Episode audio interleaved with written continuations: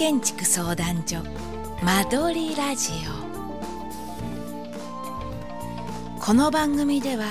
年間100人以上の家づくりをサポートする一級建築士船戸明が家づくりを楽しむためのノウハウを独自の視点で分かりやすく紹介します。それでは本日の番組をお楽しみください。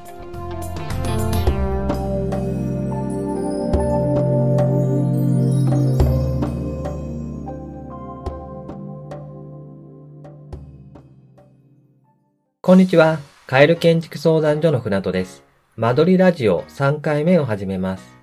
この番組では、リスナーからいただいた家づくりや暮らしの悩み、質問、相談について、わかりやすく答えていきますので、どしどしメッセージくださいね。今回は、千葉県にお住まいのたまごさんから質問をいただきました。子供が小学校に入学する関係で、来年3月までに引っ越したいのですが、あと8ヶ月しかないのに工務店が決まらず焦っています。このような場合、どのように動いたら効率的でしょうか？という質問です。えーまあ、こちらですがね、あのー私の電子書籍の注文住宅の8つの難題ですとか、あと初めて家を建てるに、まあ、建築会社の選び方とか、その後の流れを詳しく書いていますので、まあ、まずね、それを読んでいただきたいなっていうふうに思うんですけど、あの、その上でね、たまごさんのスケジュールに合わせた話をしていきたいと思います。3月入居となりますと、遅くとも11月末には着工する必要があります。えー木造の2階建てだと、まあ大体4ヶ月ぐらいはかかるので、はい、それぐらいになりますね。で、すると、確認申請、まあ建物を建てるには確認申請っていうのが必要になるんですけど、それを11月初めには出す感じになります。で、11月初めに確認申請を出すんですけど、まあ、その2週間前には間取りを決定してないといけないんですね。まあ、確認申請っていうのは、まあ、これで家建てますよっていうのを役所に出すんですが、まあ、その間取りが決まってないといけないので、で間取り決まってから確認申請書とかを作っていかなければいけないので、まあ、2週間前ですね。遅くとも2週間前。となると、10月中旬に間取り決定をする必要があります。で、この場合、じゃあその10月中旬に間取り決定をするのであれば、いつね、工務店と契約すればよいかと言いますと、遅くとも9月中旬から下旬っていうことになりますね。で、ま9月中旬から下旬までに工務店と契約するためには、じゃあどうすればいいかっていう話です。で、まあ契約した後っていうのはですね、まあ3月に入居したいということを工務店に言って、それを、まあ、契約時に3月末入居っていうのを条件にすべきです。あの、契約書に入れ込むのが一番いいと思いますね。3月末に、例えば3月31日までに引き渡しを行うみたいな。あるいはもっと前、3月20日とかでもいいと思うんですけど、まあ、引っ越しとかも考えて、えーその時期を決めて、で、それを契約書に入れ込むって形です。で、もし遅れた場合には、違約金が発生するっていう旨を、で、どういうふうにね、計算して、違約金のね、計算の仕方、まあ、日割りとかあると思うんです。まあ、日割りになると思うんですけど、その時の、えー計算の仕方とかも契約書に書き込んだ方がいいですね。で、これ、あの、書かないでいくと、書かないで、あの、工事が進んでって、結局3月末とかにできなかったってなった時に、その時点からお金の話をするのって、すごい嫌なんですよ、多分。お互い嫌ですよね。工務店も嫌だし、あの、接種側も嫌ですよね。で、まあ一生懸命やってくれてるからとかで、まあそれいいよって話になるのかもしれないし、まあそれでもね、お客さんがいいんであれば、接種がいいんであればいいんですけど、まあそういうことで納得できないとかっていうのであれば、もうあらかじめ決めといた方がいいです。で、まあ契約書にはそれ書いてもらうんですけど、で、まあ9月のね、下旬までに工務店を決めるとなると、まあ現在ね、今が8月の7日ですので、まあ1ヶ月ちょっとしかないんですよね。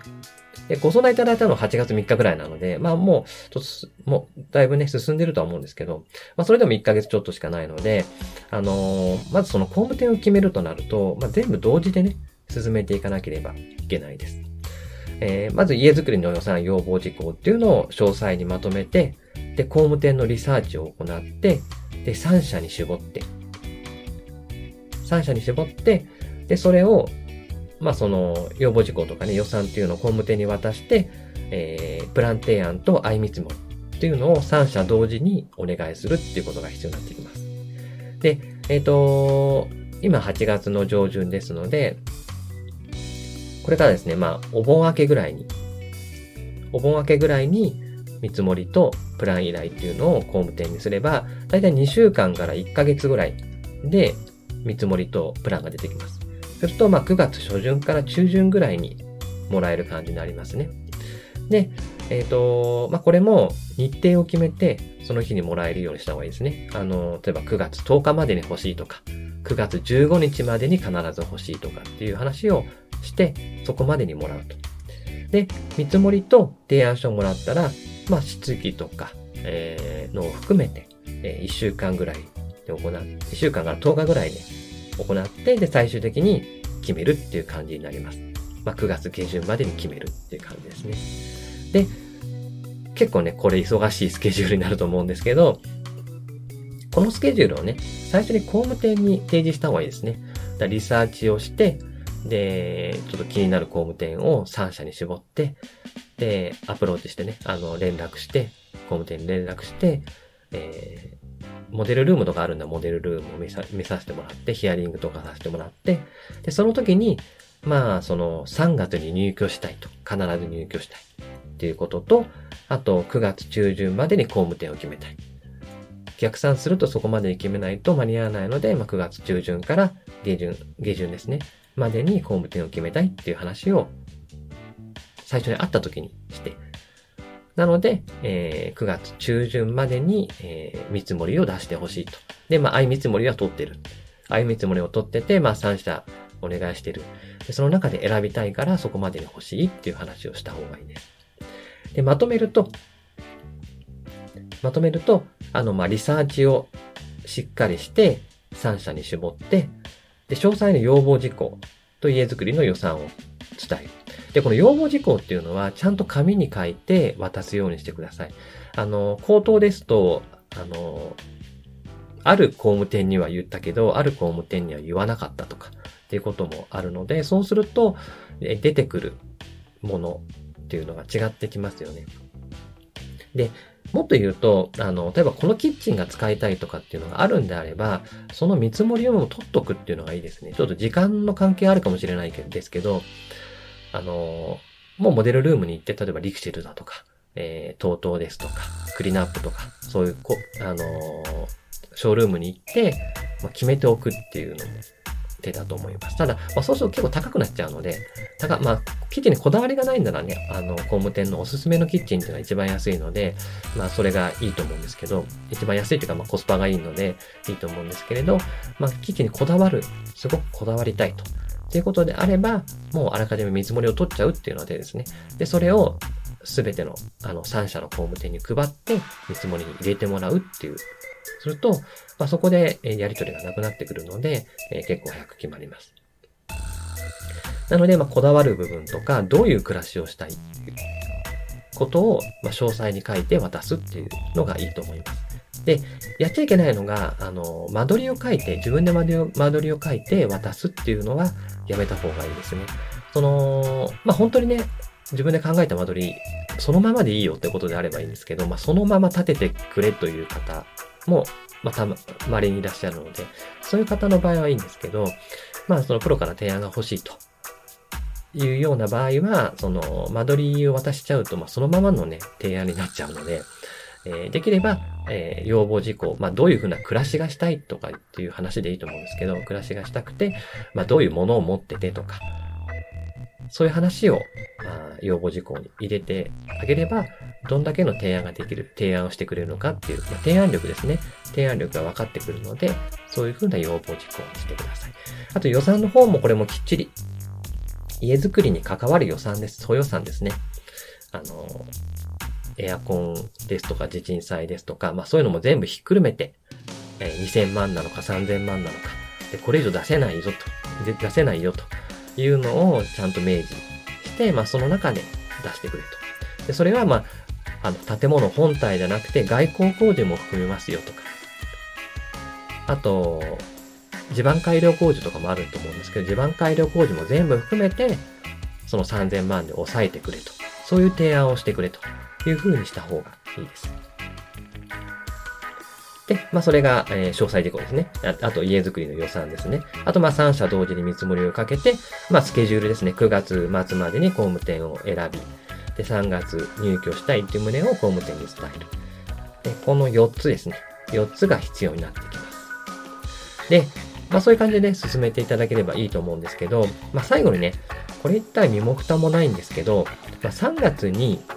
入居を間に合わせると、引き渡しを間に合わせるってことよりも、やはりその満足いく家づくりをすることを優先した方がいいと思います。まあ間に合わないから、その3月入居に間に合わないから、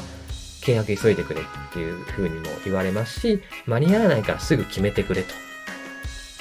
まあ今日中に決めてくれとかね。もうすぐ決めてくれないと、すぐ外壁決めてくれないともう間に合わないとか。結構平気で言ってくると思うんですよ。なので、もちろんね、その時間かければいいものができるっていうわけでもないんですけれど、やはりそこで焦ってしまったりとかすると、余裕がなくなってきて、自分の判断というものに対してやっぱ自信がなくなってくる。自分のの決定に対して自信がなくなってくるっていうふうになってきます。で、あのー、そこをね、目標にしてしまうと、本当に接種主導の家づくりができなくなってしまうんですね。なので、3月入居は目指すけれど、まあ、無理だったらもう仕方ないと。それよりも満足ゆく家を作ることを優先するっていう気持ちの方がいいと思います。まあもちろんね、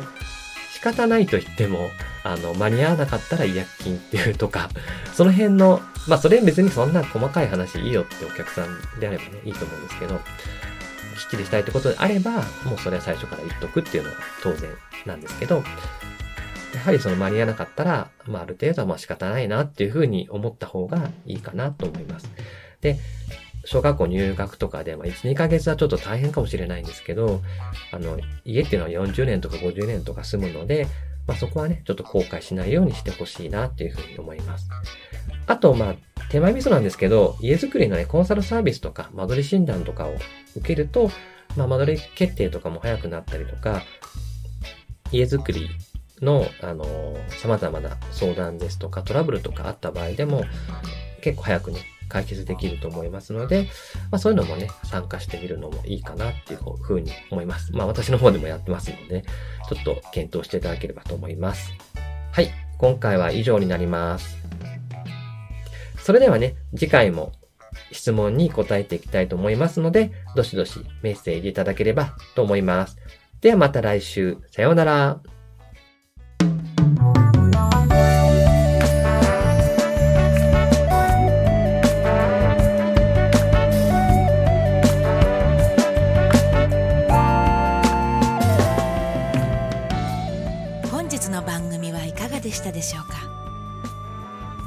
の番組では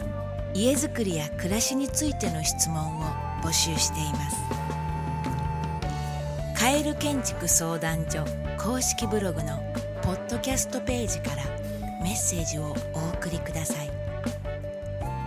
公式ブログは「カエル建築」で検索していただければトップに表示されます。皆様からのメッセージをお待ちしております。